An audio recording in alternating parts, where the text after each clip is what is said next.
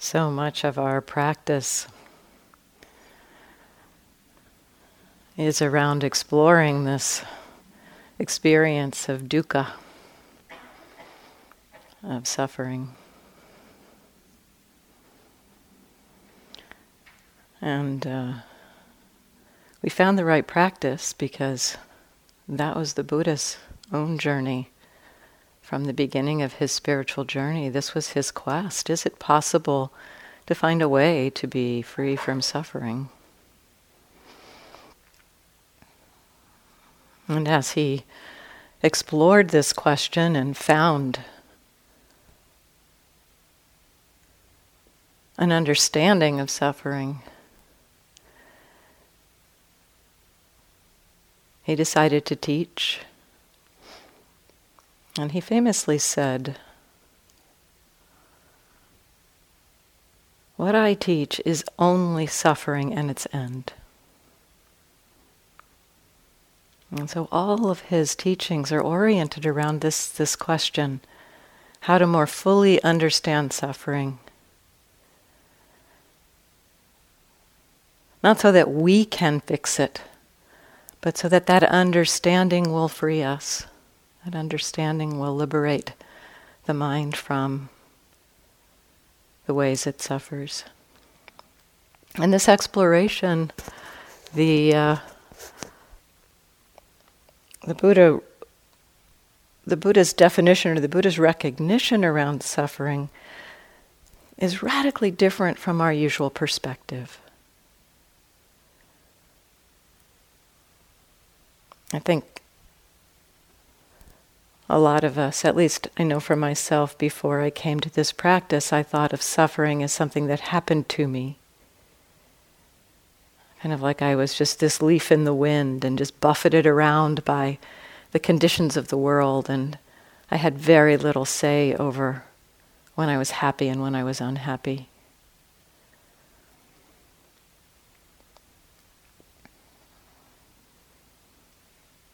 And so, from an ordinary perspective, or maybe from a pre Dharma perspective, we think of suffering as something that happens to us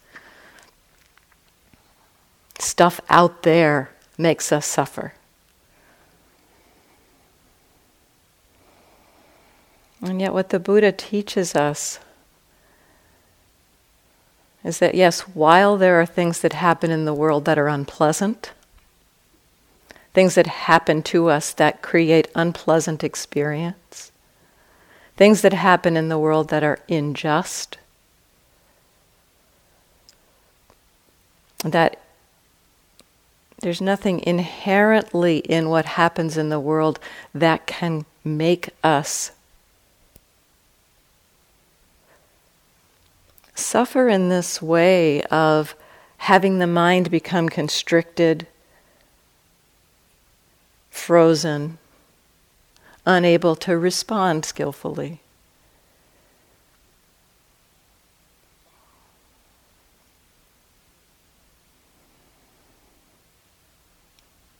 And so the Buddha's teaching for us is that dukkha itself is not so much the unpleasant experience, but rather our reaction to it. Our reaction to unpleasant, our fears, our, our uh, aversions, our desires, our confusions.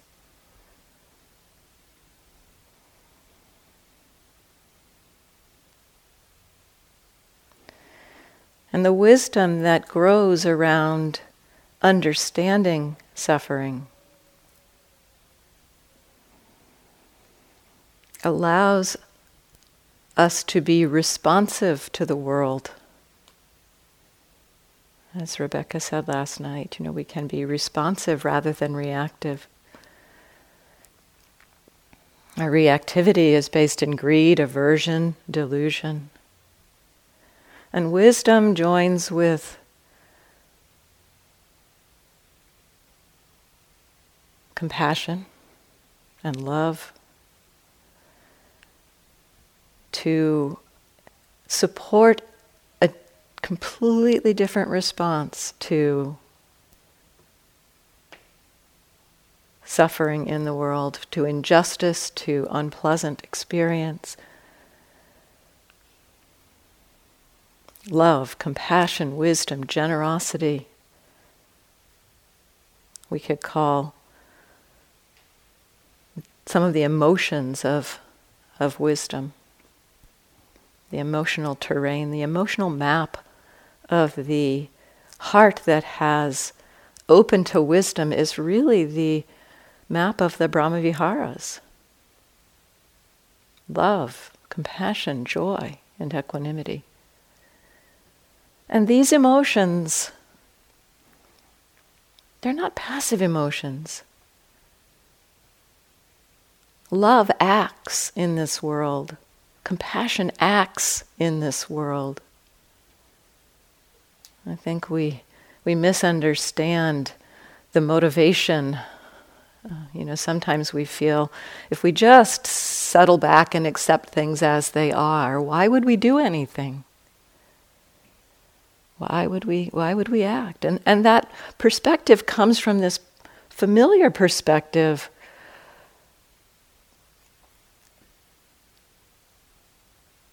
that we, you know, we tend to be motivated often by greed, aversion, delusion. We tend to act out of those. And from those the perspective of those states, we cannot fathom any other way to act. And so we envision if we were free of greed, aversion, and delusion, we would just sit there. But that's not what happens. The heart opens, connects, and breaks with that connection to suffering. Wants to respond, wants to act.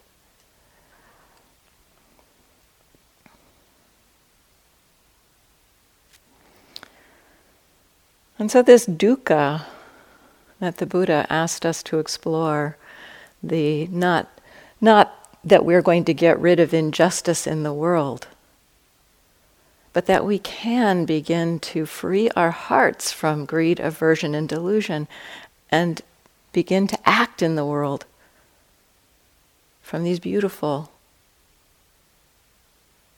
emotions of love and wisdom. And so, this teaching of the Buddha around dukkha is that it is greed, aversion, and delusion in our own minds that creates what we call dukkha. That there's a different way, that there's a possibility of a different way to relate to experience. And as we begin to touch into that, we begin to really understand what dukkha is. We understand the nature of dukkha. And we begin to see, too, in small ways perhaps, we might see how um, a reactivity, an aversion to a physical pain, for example, creates a whole complex of experience around that physical pain. And that when the mind lets go of that aversion around the physical pain, it doesn't even feel like pain anymore. It's not what we would call pain. It's an unpleasant experience. And it's a vastly different experience than when we have that aversion, when we are fighting the unpleasant experience. And so, this teaching of the Buddha suffering results from craving, and craving happens in our minds. This is good news because if it were the case that we were at the whims of the world, that our suffering was just a response, just, just like somebody was pushing a button on us. You know, it sometimes feels like we have buttons and that other people have the power to push them but we more actually offer our buttons to be pushed in some ways.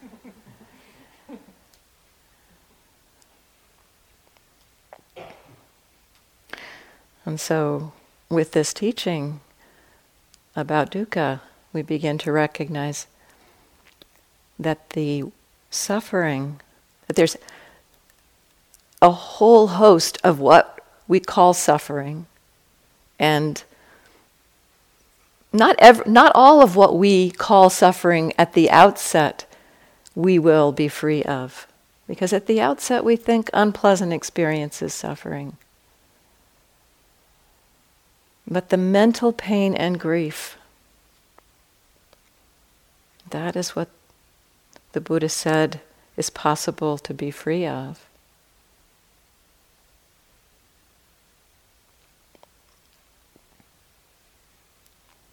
And so the suffering lies in our reactivity to experience, and it's possible to change our minds. So, this is the good news of this whole mechanism at work in our minds. It's not, it's not, we're not trapped by the conditions of the world there's a way in which our response to those conditions can be cultivated to move in a different direction. That different direction is not a change that makes us think injustice is okay.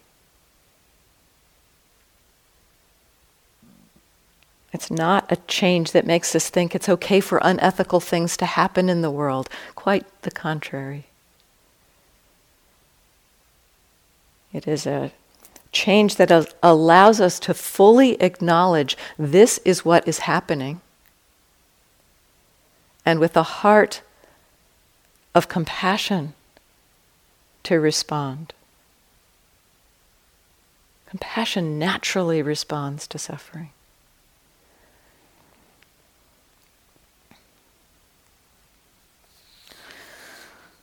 So, this teaching of the Buddha that dukkha is created in our minds. It's a reaction to experience. And we feel into this. We begin to understand how aversion and wanting actually constrict the heart.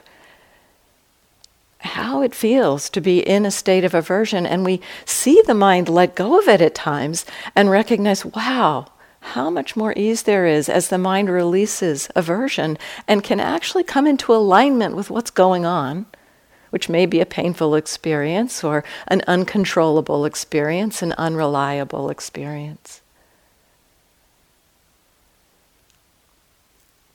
And so we, we see this. We see how, as the mind lets go of of that aversion or that wanting, how much more ease and peace there is in the mind. And so the question comes up why on earth does a mind keep doing this? Why does it keep doing this?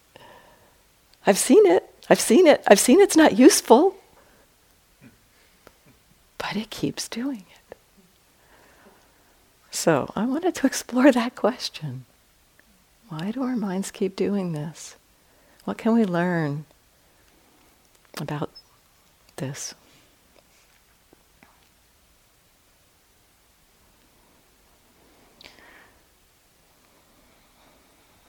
I think our human organism naturally kind of wants to move in the direction of well being. Much as a any creature of life wants to be in environments that support it and nourish it and not be in environments that lead to its harm. A single celled creature will move towards nourishment and away from a noxious environment. Very natural function of life to move in this direction towards some degree of well being. And in our human experience, we're, we're, we're vastly more complicated than a single celled creature. And while we still do this same thing, we move towards the pleasant and away from the unpleasant, there's an awful lot going on in there in between something pleasant and the decision to act, the decision to move towards pleasant.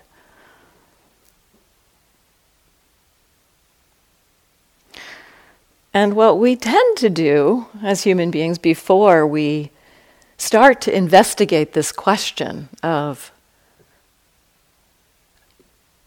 what is happiness and what leads to a true happiness, before we start to investigate that question, very much our organism tends to take the quickest route to well being, the most like fast thing that will make me feel a little bit better in this next moment. We tend to go in that direction towards the pleasant, away from the unpleasant, very like the single celled organism. And I'd like to, I like to ex, you know, think, I think that this movement towards well being, at a, at a deep level, this movement towards well being in our human system is connected to metta. It's connected to this um, the wish. We, we when we express the wish of metta, we express express may I have ease of well-being. May I be happy, may I be healthy, may may may you be happy, may you be healthy, may you be safe. This is expressing that wish for well being, which is a very natural movement of the human being, a movement towards well being. And so, this movement towards well being and this movement of connection to metta, I think, have a, have a link deep in our system. And yet, as I said, there's all of these processes at work in the mind around trying to find well being, trying to move in the direction of well being. And our tendency is to, through habit, through um, having seen in our lives, when I get something I want, I get a moment of well being. And that happens over and over again. We get a moment of well being, a feeling of release, perhaps from the wanting that was associated with that, that desire. We've talked about recognizing how the wanting itself is suffering. And so we get a little bit of release there. And we um, begin to believe through repeated application of that principle that that's the only way to happiness. That's the best. We see that those moments of getting what we want don't last very long, but some part of us thinks, well, what I really need to do in order to have happiness in this life is just string a whole bunch of those moments together. That's what happiness would be. If I can figure out a way to navigate this life so that I can string together more and more moments of pleasant and less and less moments of unpleasant, that's as good as it's going to get. That's, that's kind of how we think, what we think about happiness. And so there's all kinds of ideas in our minds, and those participate in this process of moving in the direction of getting what we want. Like, for instance, you know, we want perhaps somebody to think well of us. And our mind creates plans or ideas about how it's going to go about having somebody think well of us. And envisions what might happen when somebody does think well of us. And all of these thoughts, all of these ideas in our mind, these plans, the idea of, of I'm going to be able to have this person think well of me in the future, all of these ideas, beliefs, opinions, in this particular case, tend to be pleasant. And we're kind of living in that world of, of pleasant thoughts of how great it's going to be in the future. And in this moment, as we're having those thoughts, we are experiencing pleasant right now because we've constructed a pleasant fantasy, basically.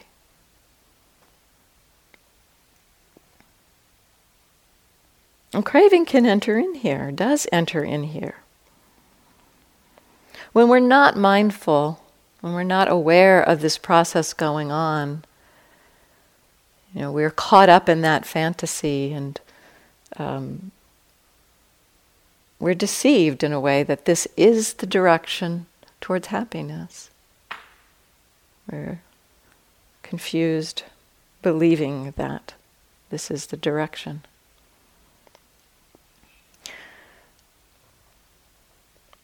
And yet, perhaps if we could entirely live in our minds with pleasant fantasy construction and only experience the pleasant construction of our minds in that way without reality actually impinging on us,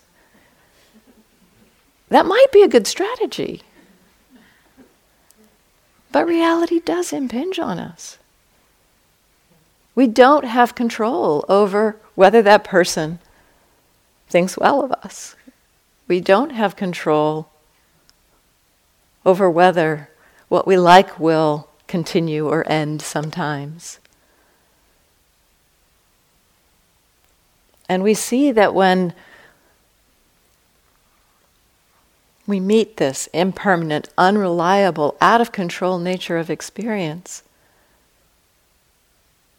we don't like it.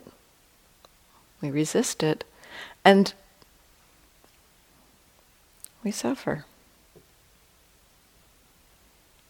And we, we somehow think that we've made a mistake or we've done something wrong because we haven't been able to make the world match our fantasy.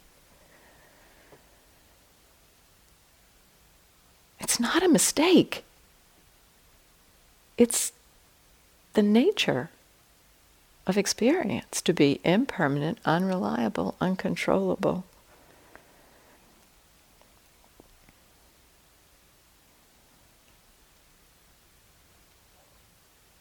And so, so much of our suffering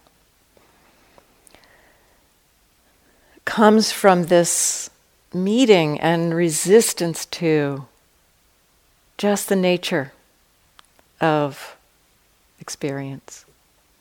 We've been saying this a lot in the last few days, particularly the impermanent, unreliable, out of control nature of experience, and our resistance to that is so much of why we suffer.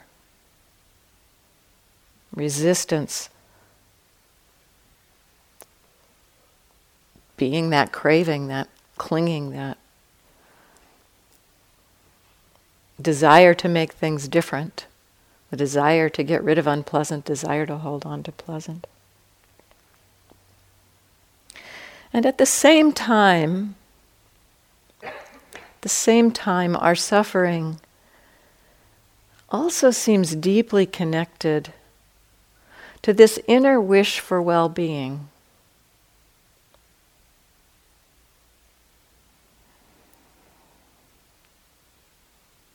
We wish to be happy and safe and at ease. And the nature of impermanent, unreliable, out of control, those wishes seem out of reach sometimes.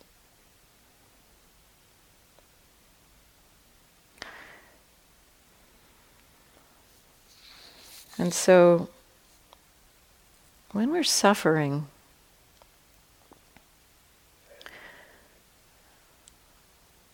often, I'm not ready to say always, but often, at least in my own experience, when we're experiencing some kind of suffering, it seems to me there are two threads that we can open to.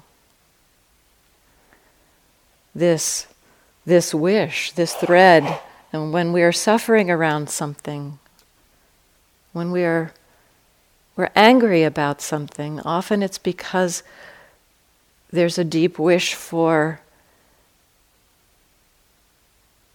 well being underneath that that wish for well-being has been thwarted somehow. When we're f- afraid, there's a deep wish for safety that's connected to that fear. And so, as we open to our suffering, we start to see that connection to that wish for well being. The wish. The natural wish, a human wish, a core wish, actually. A core wish for well being, happiness, ease, safety that we share as human beings. And those wishes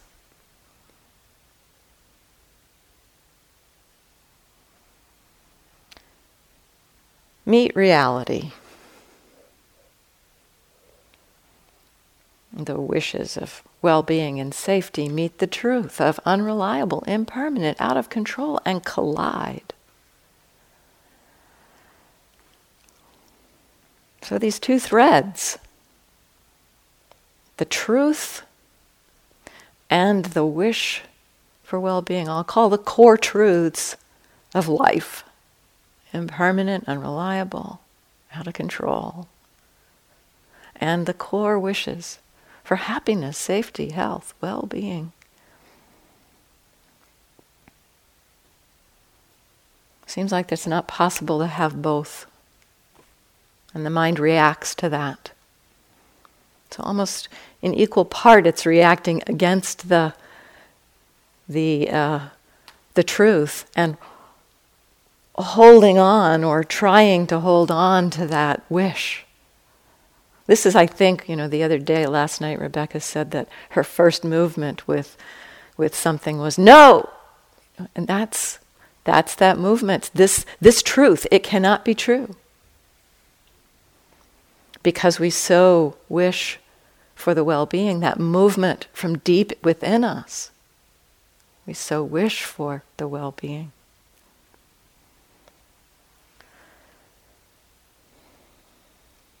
I've had some experiences that have really helped to point me to this connection between my suffering, my reactivity, and this deep wish for well being. Some, startling, startling uh, recognitions. one point, um, it was September 2001, I was visiting my family during the September 11th attacks.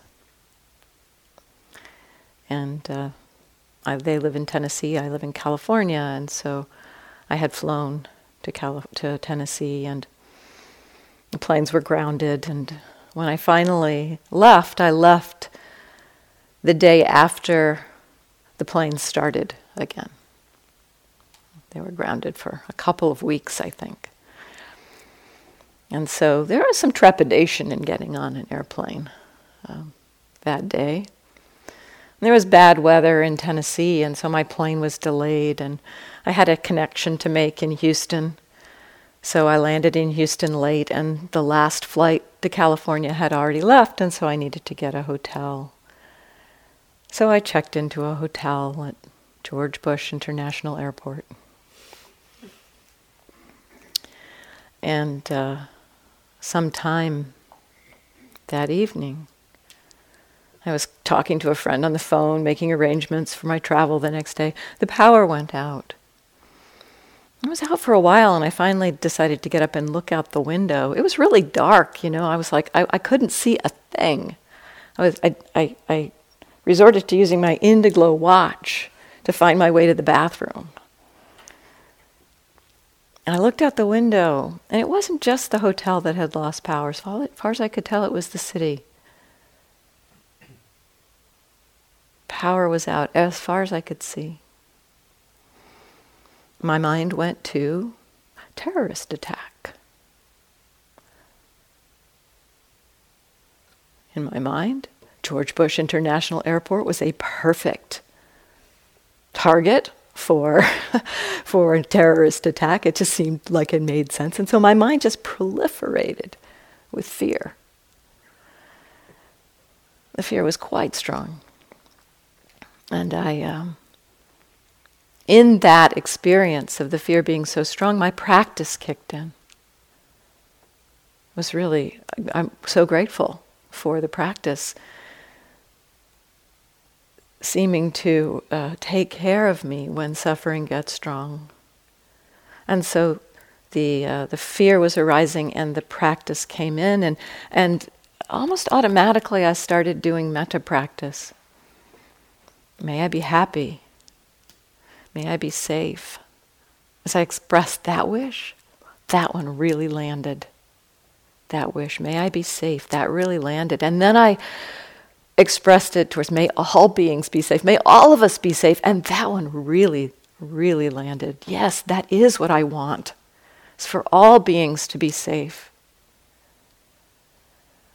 And as I stayed with the metta, the fear, the fear disappeared.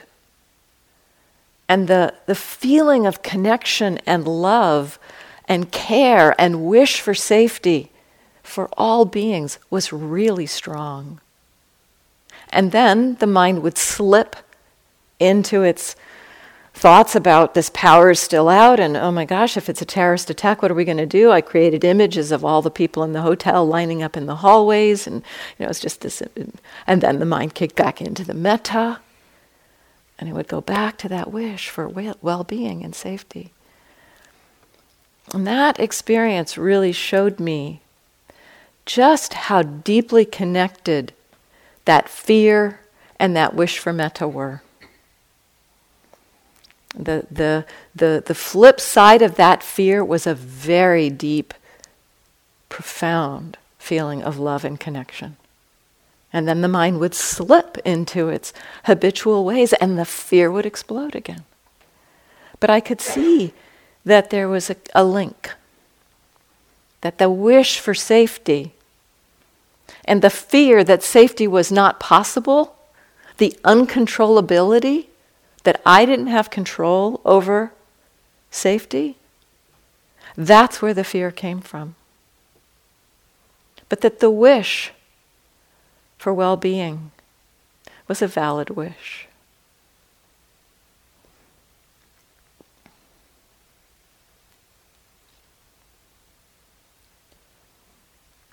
So when these core wishes meet these core truths, that collision. The seeming irreconcilability of these two is often where suffering is born. We meet the truth of the uncontrollable. We say, no, no, it's wrong. It shouldn't be uncontrollable. We meet the truth of impermanence and we think, what have I done wrong? Reactivity is born when we resist the truth. And yet, that reactivity is also connected to this wish for well being. We may, through our practice even, begin to orient towards the teaching of impermanent, unreliable, out of control, and recognize the vulnerability of experience the impermanence, how we respond to uncontrollable and impermanent, that, that vulnerable feeling. We may explore that by bringing wisdom to the situation. Well, this is just the way it is. Things are uncontrollable. Vulnerability. It's the way it is. Things are uncontrollable. And this can be helpful bringing wisdom in can help to balance our mind.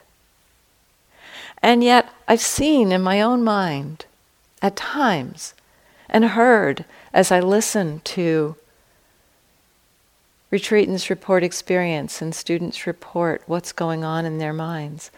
I sometimes hear that orientation towards, oh, okay, it's impermanent, it's unreliable.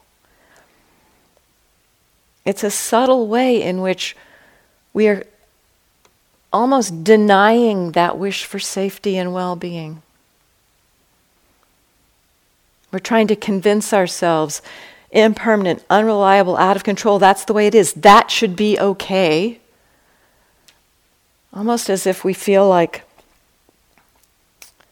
We have an unseen belief that since things are impermanent, unreliable, out of control, the wish for safety, the wish for happiness, the wish for well being is valid, is not valid, that it's not the right wish.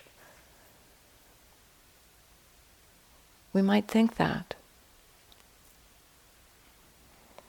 We can use an intellectual understanding of this teaching of things as they are to deny and repress those deep, wholesome wishes. The wish for well being, happiness is, is love, it's compassion.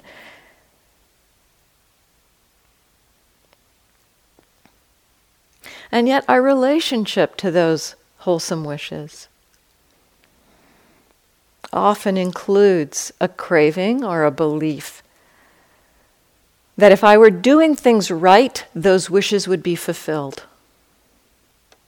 And this is, this is a paradox for us, in a way.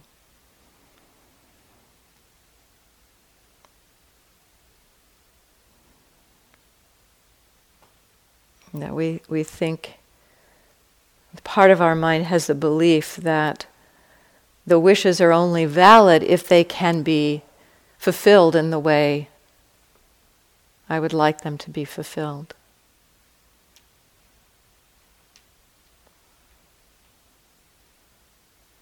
As opposed to connecting to the wish itself. I mentioned this the other night in the compassion practice that sometimes we have a struggle in wishing for freedom from suffering for someone or a situation that seems like it's impossible to change the conditions and yet we we do wish for that freedom from suffering, even though it's not possible sometimes to change the conditions. The wish is what we are connecting with. As I said the other night, if I if my wish if I could if if my wish for war to spontaneously cease on this planet and for peace to be spread on this planet, if that could be fulfilled, that is what I wish. The connection to that deep wish is not invalid simply because the wish can't be true in this moment. And so, this is an exploration we make around our wishes as well. The hidden demand for our wishes the wish of love, of compassion to be fulfilled in a certain way, that hidden demand, creates anxiety and fear, confusion, frustration, anger, rage when those wishes are not met. Wisdom asks us to let go of the expectation, the hope, the craving for a particular outcome around these wishes. But it doesn't ask us to let go of the wishes themselves. In fact, I think wisdom asks us to embrace those wishes. And so, this is a paradox to hold for our heart to stretch to hold both these wishes for well being and the truth of uncontrollable, unreliable, impermanent. Our heart can stretch to hold both. And yet, the way we do that is by noticing where it's not, where it's struggling. We've talked about our suffering offering us the lessons we need, and this is partly why. Because when we are suffering, you know, it's a pointer, it's a pointer back to these two very crucial things this truth of love and this truth of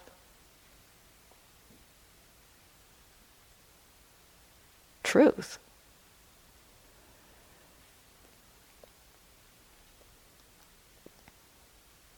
And so the exploration around suffering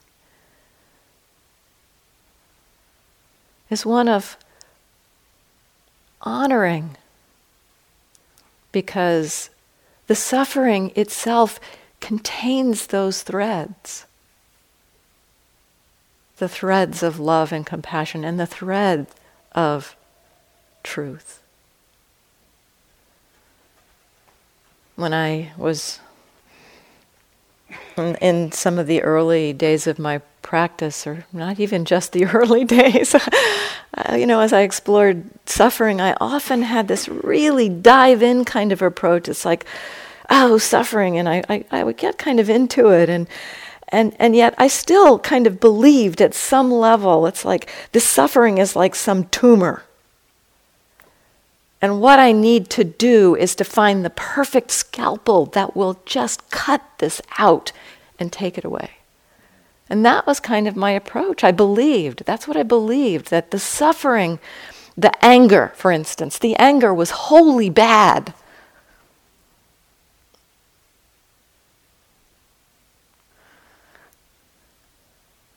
And yet it's not wholly bad. There's some misunderstandings in the anger, misunderstandings, misattributions.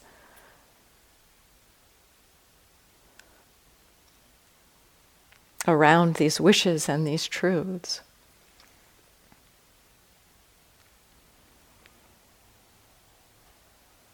And so the way, a way to explore this is to honor our suffering. Allow it to reveal the love and the truth.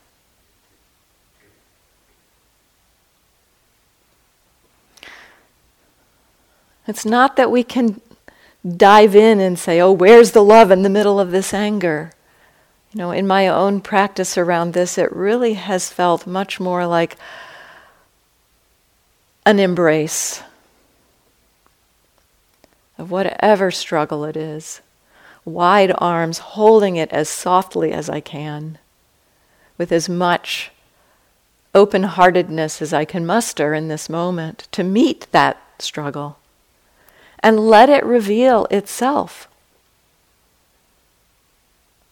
Our struggles, our reactivity has so many layers to it. Underneath anger might be confusion, might be fear, might be vulnerability, might be a wish for safety. And yet we can't just dive into the middle and say, okay, well there's anger here. Where's the where's the where's the uh, love in the middle of it? It has to be much more organic and much more um, okay, struggle. I'm willing to sit with you. Show me what you are. Show me the layers. Show me the thread of wisdom. Show me the thread of love, but not demanding how it reveals itself. Patience in this exploration. Very soft, gentle I kind of settle back in my approach when it's possible. When it's possible, when I can meet reactivity and know it without it getting stronger, without it feeling like I'm getting swamped or pulled into the rabbit hole of that difficulty, whenever I can meet it and hold it, that's my approach. Like, okay, I get to see a little bit of this how this thing is put together this time. And then maybe it lasts for a certain length of time and goes away and comes back later. And it's like, okay, I get to see a different perspective on it that time. Over the course of one stretch of a few weeks at at uh, Shwe Oo Min, the monastery where Sayadaw Tejaniya teaches, I was watching depression. Depression coming and going, just willing to meet it, noticing the conditions, noticing it arise, recognizing that sometimes it arose when I was really calm. That was kind of interesting. And so I, I just started getting interested in the pattern itself, not to get rid of it, but to understand it. just to understand it. Many of the tools that I've shared on working with difficulty have come from my own practice exploring. I've offered you several of the ones I used at that retreat. You know, the uh, the exploration of oh, there's depression. Okay, well, there's many other things happening. Let me just, yeah, there's depression and there's seeing and there's hearing. Oh, and there's the depression and there's the body sensation. Just broadening the container so it's not the dive in kind of thing. Noticing when it's absent, recognizing oh, it's not always here. Seeing when it arises the conditions, wow, it comes out of calm. Wow, how does that happen? So just curiosity to explore it. And then one day, as I was feeling into the, the depression, I um, was walking back to my room to do my meditation was doing walking meditation, exploring a lot of this, and I walked back to my room to my to, to my room to do my meditation, my still posture, which I was doing in the lying posture. And the, the, the heart felt, the, the, the depression felt very vast, really big, but kind of diffuse. So it wasn't like heavy vast, but it was pretty vast. And as I sat down and began exploring the, the vastness of this depression. Just feeling into that, you know, just like, okay, I can't really point at it, but it's like being in this fog. And there it is. And then at some point in that, it just like, it expanded, it got bigger, it got bigger, and bigger. And at some moment, it flipped and became metta. That was not what I was expecting to find in the depression. And so I couldn't have really looked for it. And, and I feel too that the, that the power of the allowing was what gave the love the opportunity to show itself. And then the next moment of my experience, the very next split second of my experience, as the mind was in the space of, the, the depression had been very vast, the metta was equally vast this vast field of metta I was sitting in. The next moment, my mind said, This is stupid. This is sappy. This is corny. I smiled and laughed, and it's like, ah, I see. A kind of an understanding of the mind's relationship to that quality.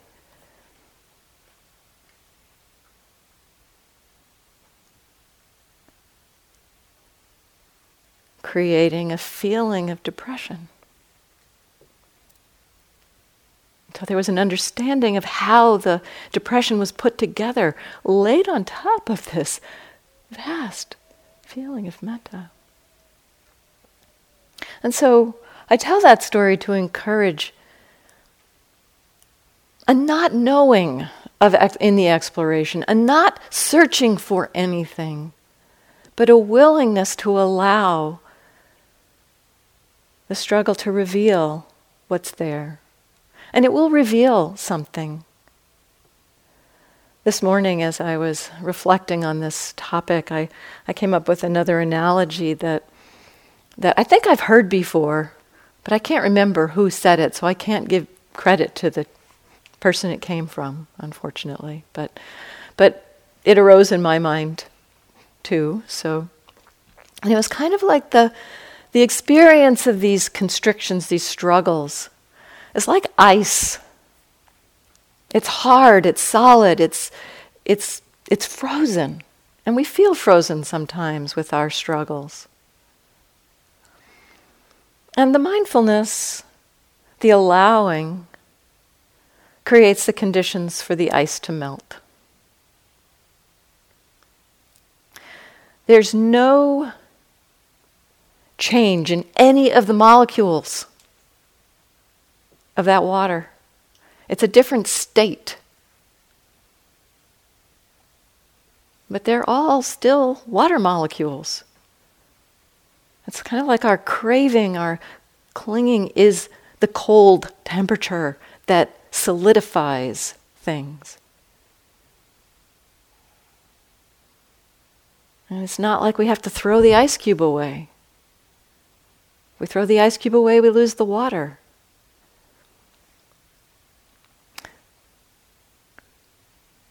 The melting will reveal these threads back to love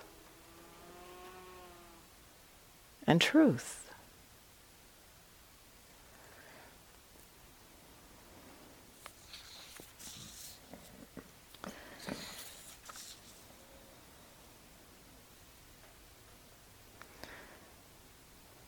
To me, this quality of allowing in practice, cultivating an allowing attitude, is so helpful. We allow the fullness of our human experience.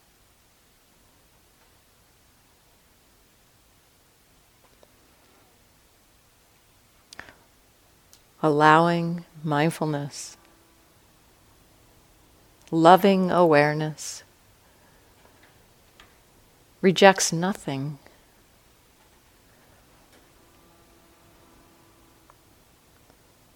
In so many ways, I think some of our struggles in life come from really wanting to be seen.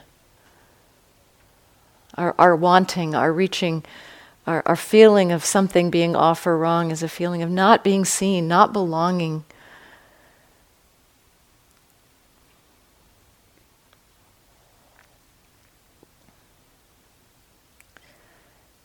And in this practice of cultivating a loving awareness, an allowing attention, we can see ourselves more fully than anybody else ever could. And discover in that process that that that full allowing, full loving heart towards whatever is happening may be the very thing that we were looking for, for some, from someone else.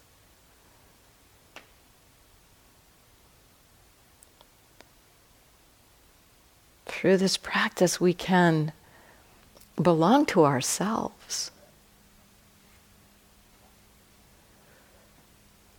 And in that process, support a community of belonging in the world.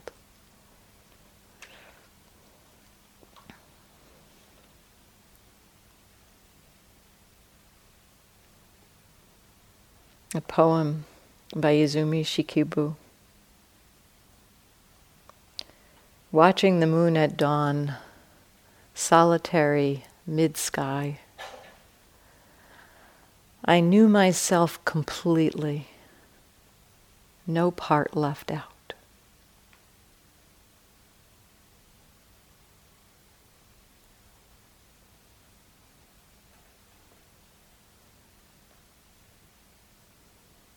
Let's sit for a moment.